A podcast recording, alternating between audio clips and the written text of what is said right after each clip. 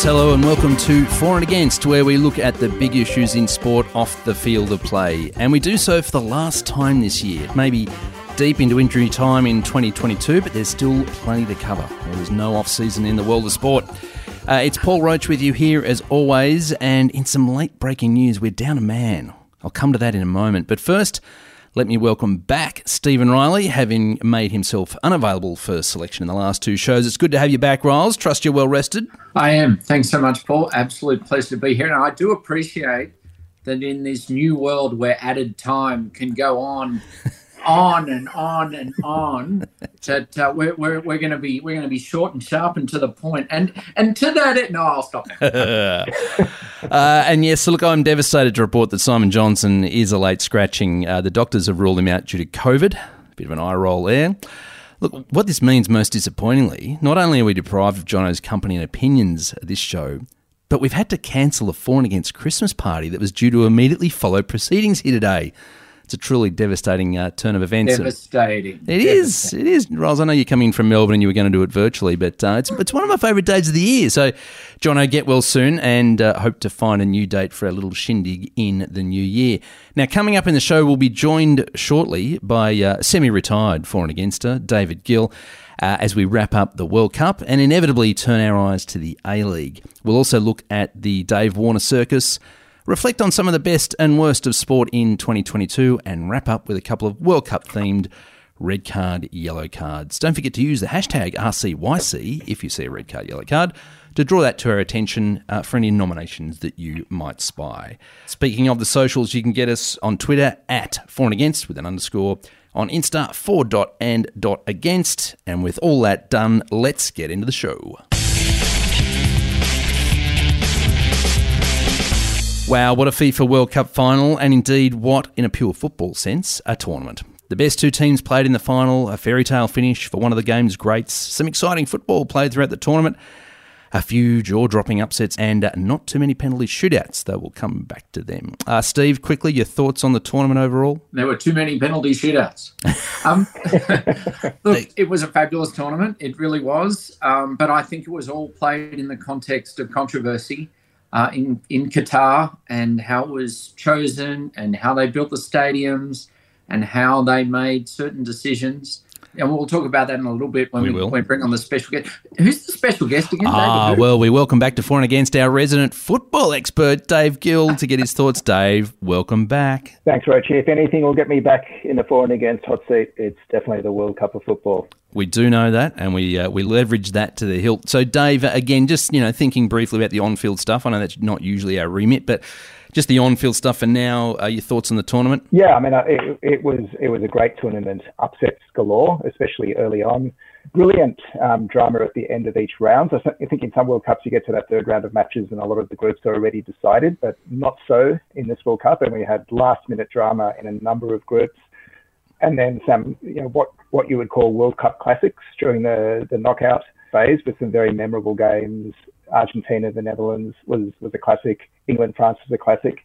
Uh, and then the final itself, you know, what can you say? Sport at its absolute best, and said by many already to be the, the grandest edition of the World Cup final yet played, which is a big call, but I think a fair one. And great refereeing. I would, um, I, I, don't think we should forget that. I think the refereeing, especially the referee in the final, um, but throughout the tournament, I thought was excellent, and that plays a big part in the soccer being excellent. So well done, the referees. I think I think that's worth just just dwelling on just for a sec. That tone, at, at first, I thought that tone was set horribly when they gave the VAR gave a penalty in the first match. Not first match, was it second match? Early on, but what it did was it set a tone that said you can't mess around here in the box, and that freed freed a whole lot of things up. Mm. And then there was also the the extra added time, which uh, was a masterstroke by whoever the organising rules people were, because all of a sudden all the stalling, you know, all of the milking just became a little less relevant. And mm. don't, don't get me wrong, there was still plenty of it but it became less relevant because it was always going to be added to the clock. Yeah, it was a great move. And I think you'll find those organiser rule people thingos uh, was probably FIFA, Steve But uh, uh, it was also um, a pretty good tournament for Australia, uh, equaling our previous best in terms of progress, obviously. And we were only beaten by the two eventual finalists. Uh, I think we finished 11th officially. I'm not exactly sure how they worked that out. And the FFA will be pleased to see 14 million US hit their account. And indeed, one poll I saw, I'm not sure it was a poll or a vote by experts, actually had Arnie as, as manager of the tournament. Could could that be right, Bear? I think that would be a big call, but I think he did a fantastic job, and I, I mean that really sincerely. He's he's a, an Australian coach who has not always been loved by the footballing fraternity, but he he's been around uh, Australian football since the 90s. He was a great player. A lot of people kind of doubt his tactical nous, but the way I look at it is that when Guus Hiddink was coach of Australia, the man he chose to be his assistant was Graham Arnold, and I don't think Guus Hiddink would would recruit somebody who he thought didn't know his football. Arnie's not a great spoke, uh, not a great orator, uh, and he's got quite an understated personality. But I think underneath that, I think there's a guy who is tough as teak and is also uh, has a great football brain. Yeah, look, I think you got the highest praise from Lionel Scaloni, the Argentinian manager, when he pointed out, at least of a tactical comment here, but that it's always hard to play against a great team. That, you know, Arnold got the Australian team working together. Those individual players would be lucky to make any of the sides that the Argentina team plays for. But you put them together, you give them some direction, you give them some heart, and you know that's credit to Graham Arnold. And the players spoke of that fairly constantly leading up to and throughout the tournament. That that was you know that clearly they, they had that cohesiveness uh, going on and Gilly, as much as Arnold is not much of an orator, uh, I think the, his style does resonate quite well with the Aussie uh, sporting public. It's uh, it's humble, it's simple, it's uh, from the heart, and it's uh, I think you know appropriately Australian, whatever exactly that means. If we could move on to uh, to Lionel Messi, obviously held the cup up at the end of the tournament, quite the fairy tale that I alluded to at the beginning. Look, as pointless as this kind of argument is, is he now the greatest of all time? And and indeed, do you really need to captain a World Cup winning team and score two goals in the final before you're entitled entitled to such considerations, Dave? Well, I think um, I think he is definitely in the top three. I, I hate to say who, who the greatest of all time mm. is, and I think com- comparing players across generations has many many pitfalls. But what I can what I can say very very happily is that he's made Piers Morgan look really really stupid with his comments in relation to the Ronaldo Messi debate and his his comments during the game. He tweeted during the game that this will end in tears for Lionel, uh, and he was right. that they were tears of joy, and I mm. don't think anybody anybody watching would begrudge, other than Piers Morgan, would begrudge that to Lionel. For me, he's the greatest player of this generation, and and in the um in the discussion for the greatest player of all time, without a doubt. Steve, do you want to weigh into the futility of this discussion? Uh, you, yep. you, can't compare champions of different eras, as Gilly points out, but what the heck? Give it a go. Well, I can absolutely. No Look, uh, no, I, I, don't think you can call Messi the greatest of all time in, in any regard. But you know, he had his moment, and I don't think you should make it down to two goals in the final because Mbappe scored three. Mm. They didn't win, but you know, it's it's it's not just about that. Otherwise, Geoff Hurst is maybe the the best you know, player of all time. I think you know you, you, you got to come if you have to compare them, you've got to go Pele. You know, three World Cups. You know, and he changed the game on a global level. You know, I think Messi's done it in the most.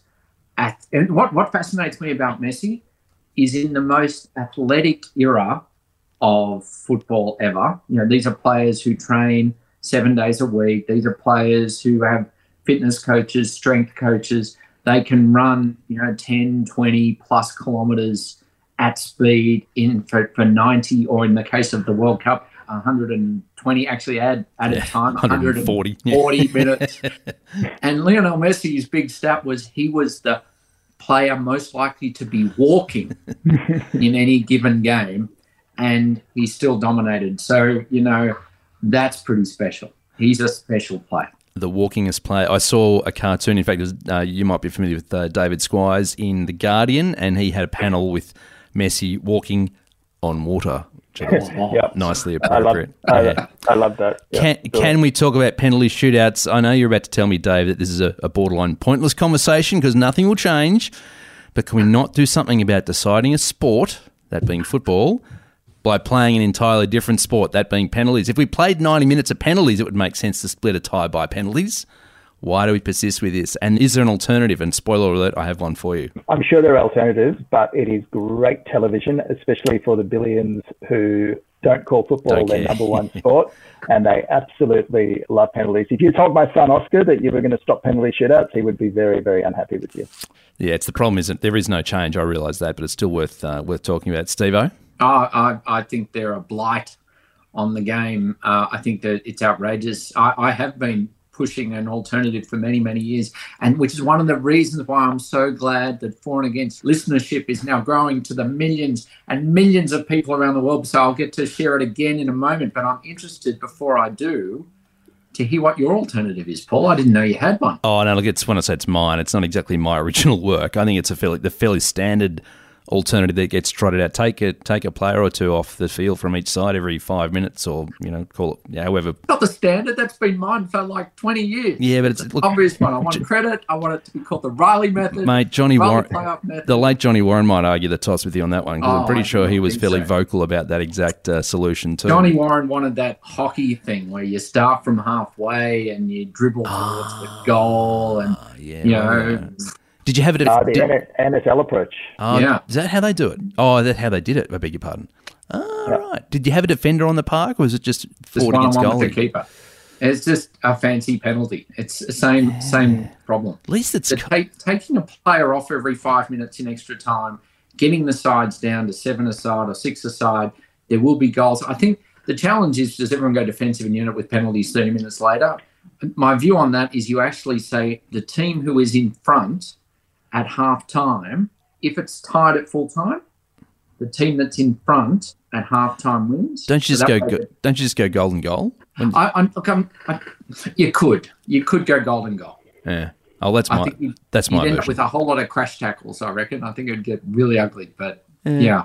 2002 World Cup was was golden goal, uh, and it had it had its pros and its cons. And there was some there was a very dramatic round of 16 game when Senegal beat Sweden with the golden goal. I think that was the only game decided during that World Cup via golden goal. What tended to happen was that both teams would would go ultra cautious. And, and Well, that's why you need out the seven penalty. aside. All right. Well, obviously we're not going to solve anything there. Unfortunately, it's always good to have a bit of a rant about uh, about penos. Now, uh, let's talk about a couple of outcomes for a couple of key players in this tournament. I'm not talking on field. Uh, I'm thinking first of all FIFA. So, how did FIFA come out of this tournament? Obviously, went in with a lot of controversy surrounding the selection process, surrounding the, uh, the you know the last minute changes in a couple of aspects of the running of the tournament. Uh, of course, Infantino's fairly famous "Today I feel Arab, today I feel gay," etc., etc. press conference, which really, um, I don't know, put put a bit of a pall over things at least for a period of time. Gilly, how do you feel that FIFA has come out of that, out of all this, with a bit of credit, you know, in the negative, in the positive? What are your thoughts?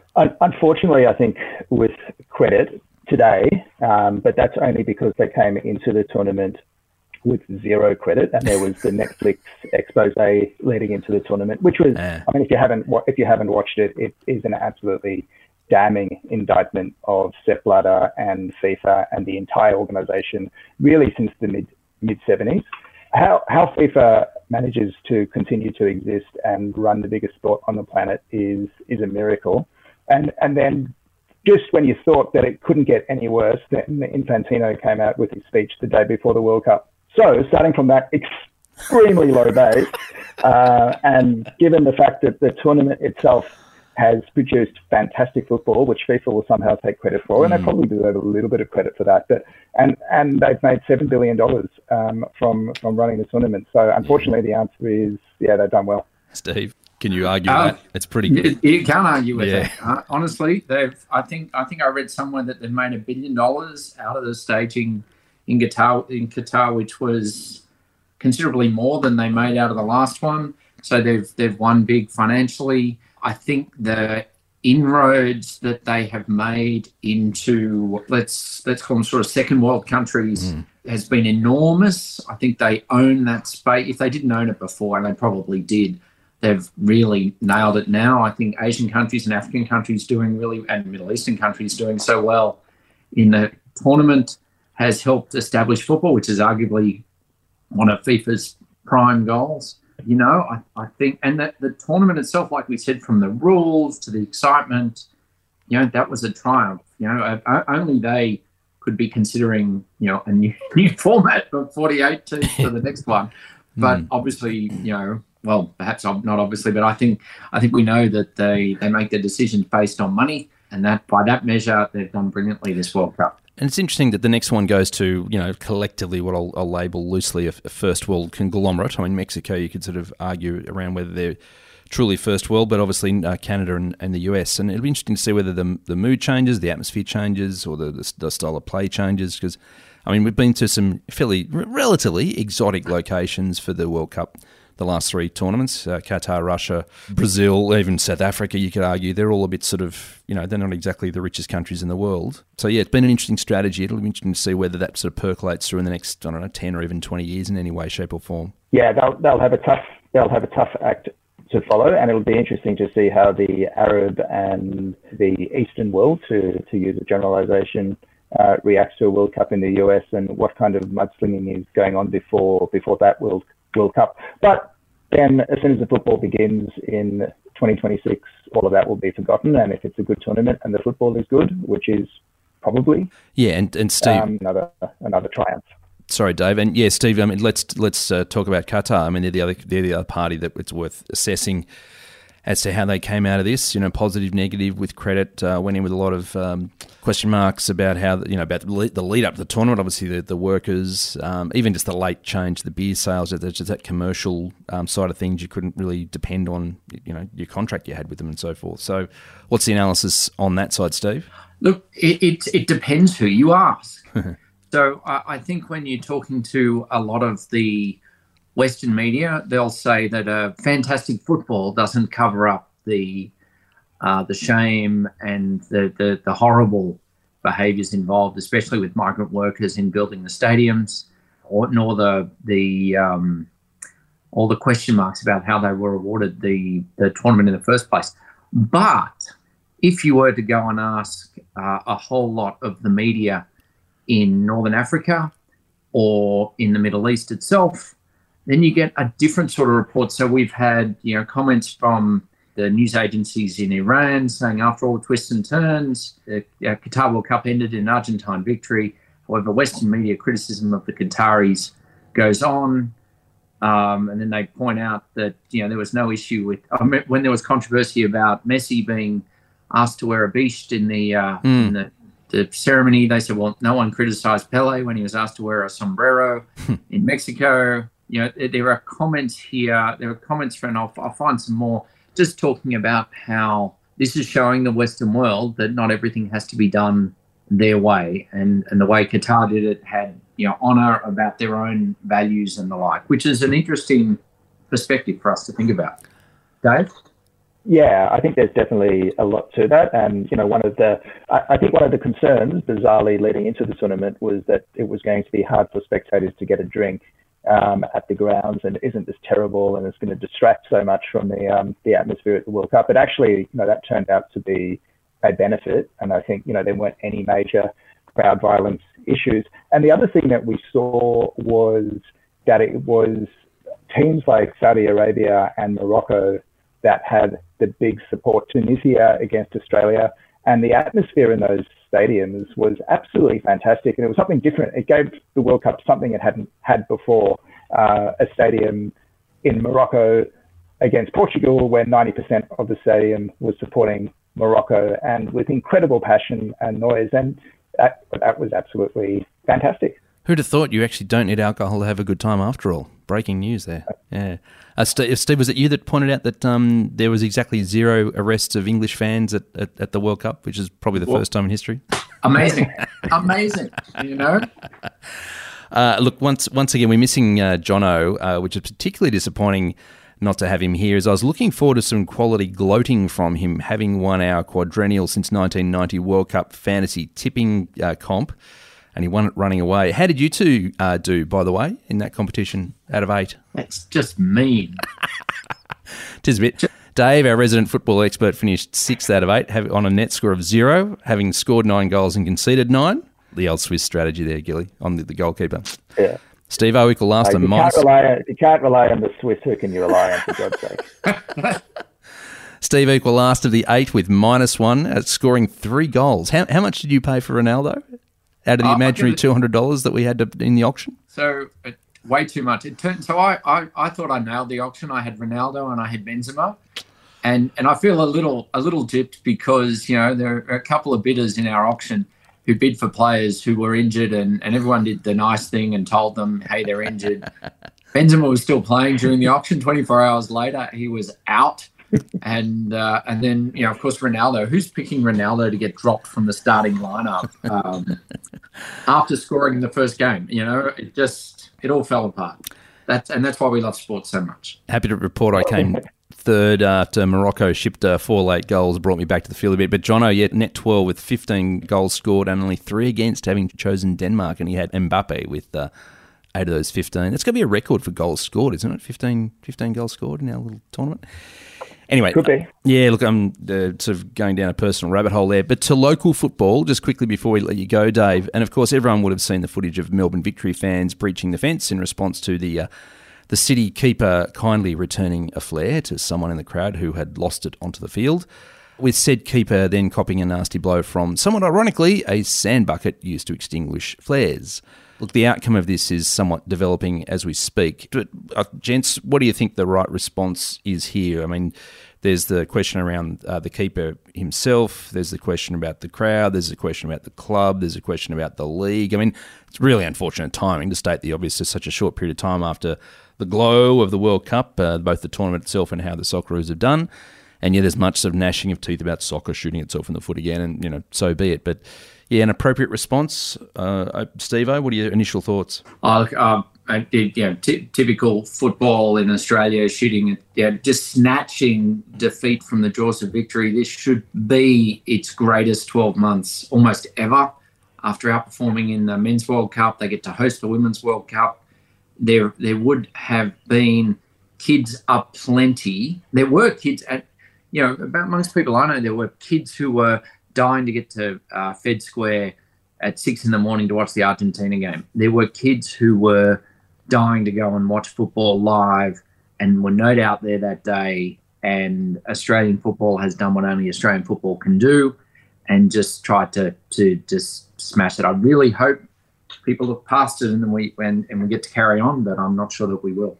I think given time, I'm sure we will. Dave? Yeah, not not ideal. I mean, I, obviously it, it's not it's not fatal to Australian soccer, but it's just. I mean, the question has to be here: why why does this type of thing keep happening with with Australian football? And I think the the instigators, whether it was a, a rush of blood to the head or not, I think the instigators need to be punished in a in a serious way in terms of lifetime bans. I think that message needs to be sent. But I, I, I think we do need to have some kind of, you know, inquest, royal commission, whatever it is, and just to ask the question why why does this continue to happen in in Australian soccer? There's so much love and support for the game, and so much willingness for Australia to take the next step and become an elite footballing nation. But this type of thing clearly doesn't help.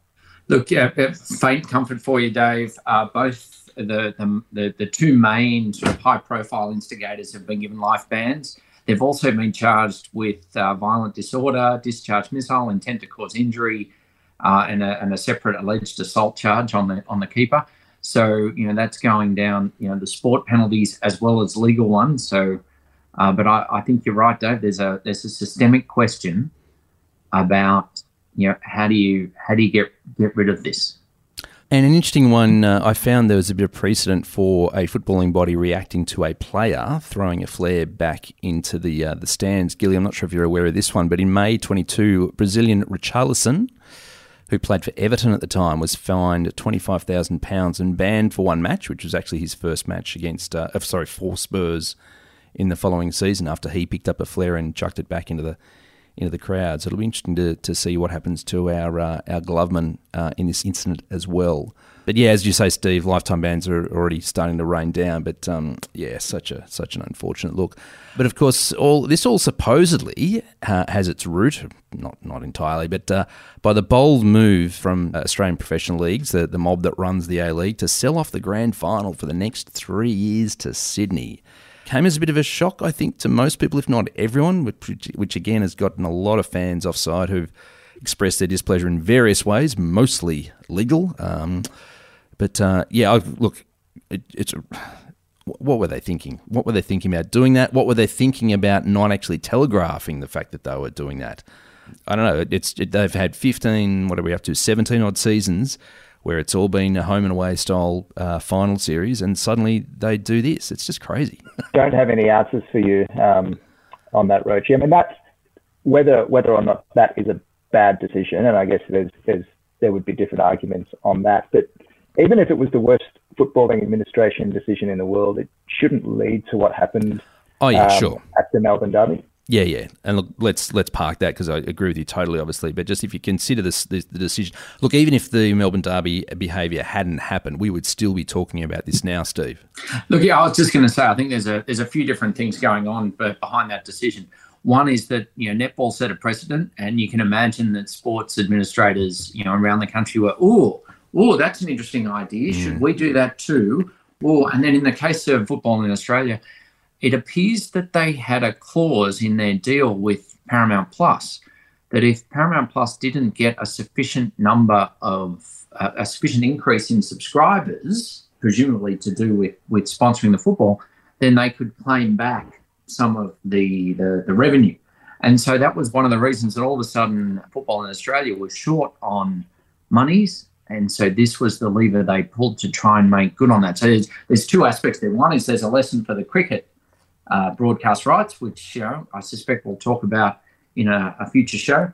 But in um, there's a uh, a lesson there for Australian football about have they understood, you know, the, the all of the revenue levers that they've got, and when they were making this decision, how on earth could they put the the final in Sydney when Melbourne's the sporting capital of the universe.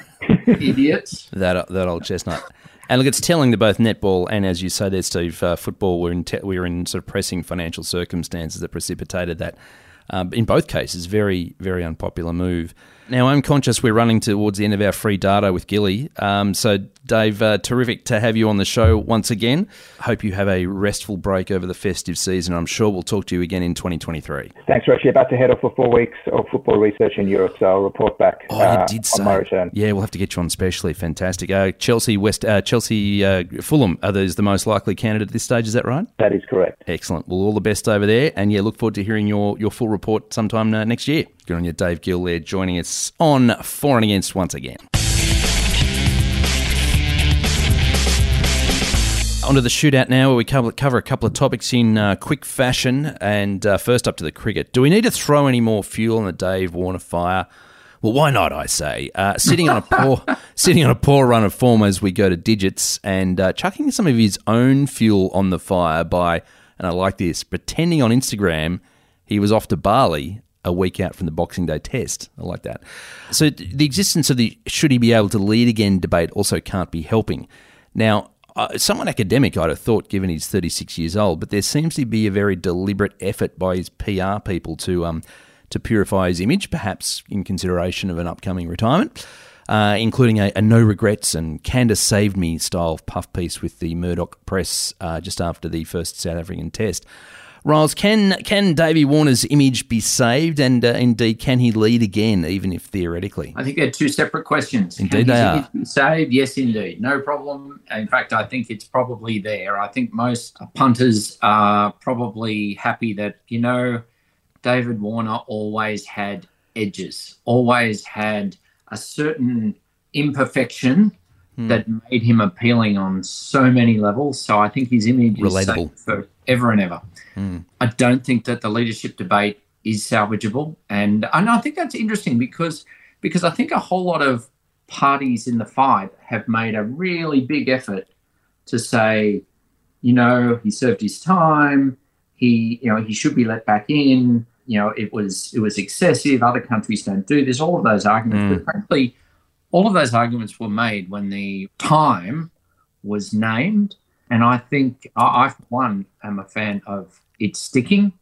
I mm. don't think he should be allowed to lead. I, I, personally don't think that Steve Smith should have ever been allowed to to lead again. I think there is a uh, there's there's a line somewhere I'm not sure what it is, but I'm pretty sure bringing sandpaper onto a field in your pocket and, and then giving it to the most junior player to do the job Mm. Is across the other side of that line. Is that the line in the sand that Davey Warner himself often used to say in press conferences that you know the Australian players would always go up to but never cross?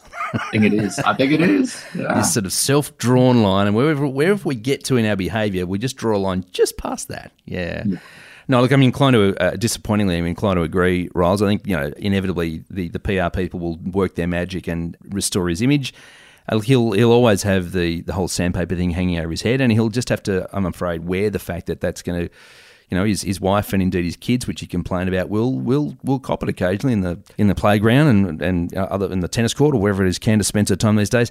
That's just part and parcel of the punishment. If he uh, hadn't transgressed, then, then that wouldn't be an issue. It's nothing. Well, I, th- I think it's. I, I mean, I don't know that we need to say this, but you know, obviously, we don't condone anyone yeah, of course. getting stuck into Candice or the kids. That's that's outrageous. You know, I think for Davey Warner, that's unfortunately what comes with the crime. Yeah, and on, to the leadership thing, I, I, I, I'm not sure that even if he didn't have a, a suspension or a barring, whatever it is, hanging over, I'm not really sure he's necessarily the leader for the country anyway.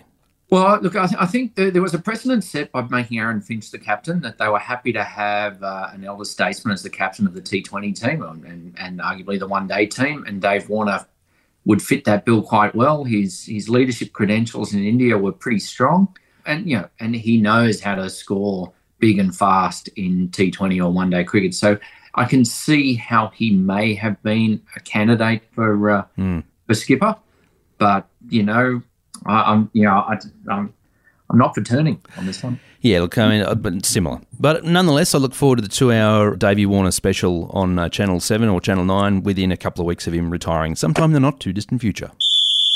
Now, on to the uh, 2022 highs and lows, the wrap of the sporting year. It's been another great year in sport, and as much as we like to focus on the off field dramas and goings on, uh, at the end of the year, we do cut ourselves a little bit of slack and look back over the, uh, the highs and lows, as I said, of the previous 12 months. So, Steve, what in 22, 2022, 2022 uh, caught your eye, both good and bad? Look, I, think the first thing to note is it, it was the comeback, right? It was sport trying to Ah, establish some yeah. normality again. Mm.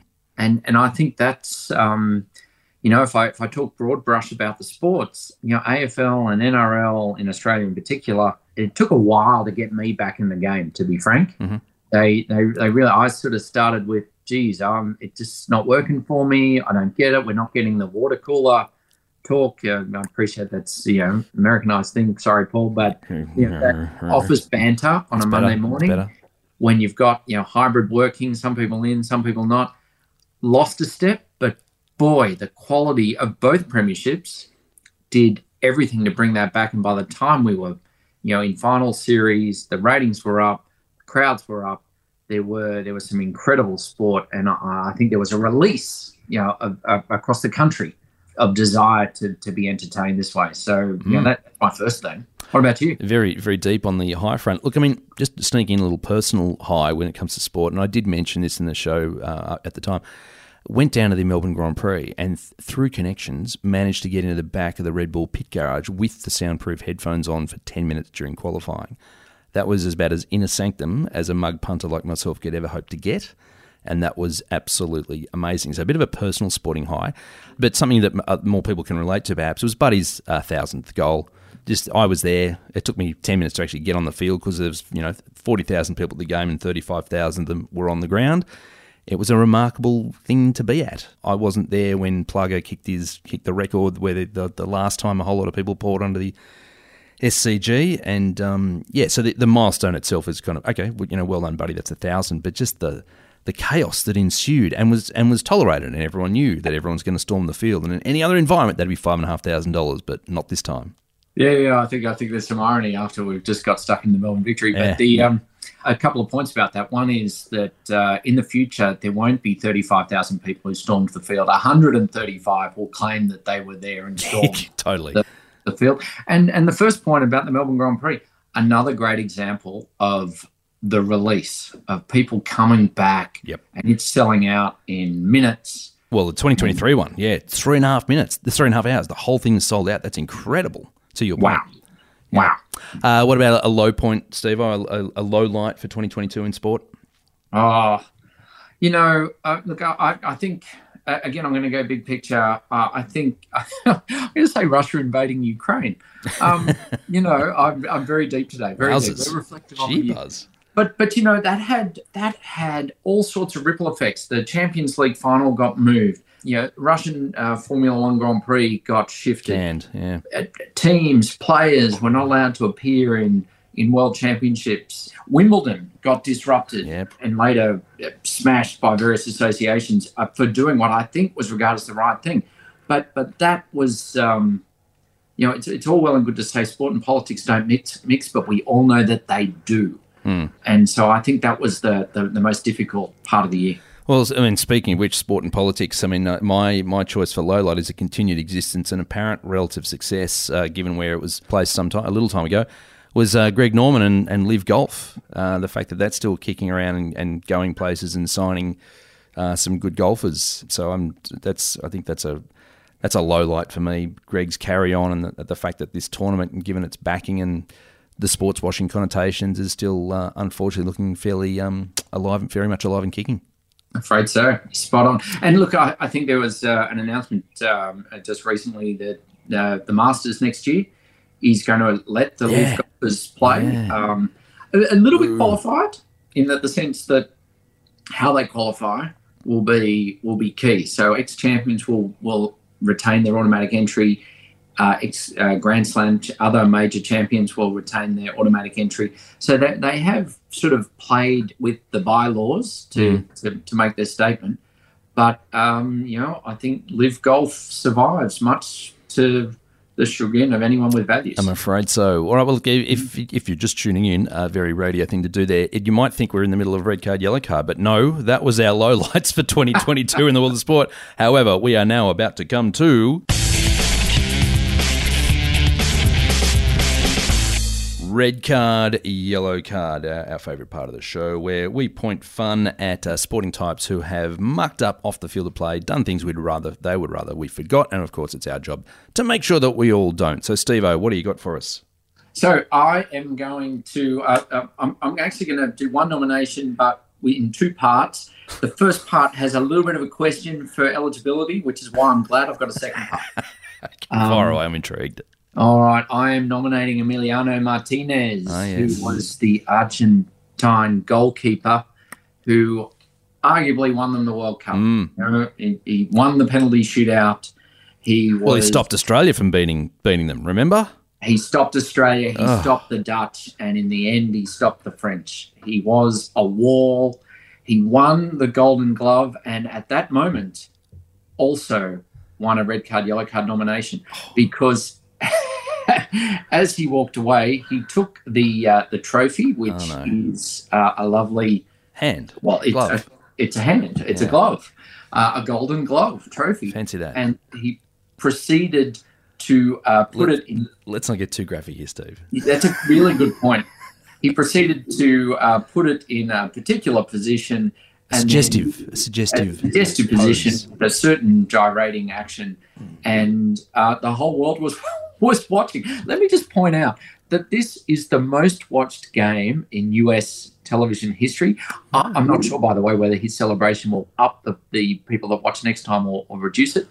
But he, um, Highest No. rating of any any sporting event in the US. uh, any any Football. football, any soccer Okay. event. And uh, anyway, he took that moment and uh, made his mark. But, but, and he did But wait, there's more. supposedly justified later by saying it was a response to French Yeah. fans booing. And Well, that's a nomination in and of itself. His his attempt to justify it. But anyway, carry on. Well, it goes but on. Then, but then, but wait, there's more. We go to Steak Buenos Aires, anyone? and anyone who saw the footage of the celebrations in Buenos Aires, there are literally millions, millions of people gathered around. It took them like, uh, it took him a few hours to travel 30 meters or something crazy It's in the bus incredible, isn't it? but he is uh, he's on the bus and he's having a great time and he is carrying a little baby doll with the face of Kylian Mbappe on Oh, the doll.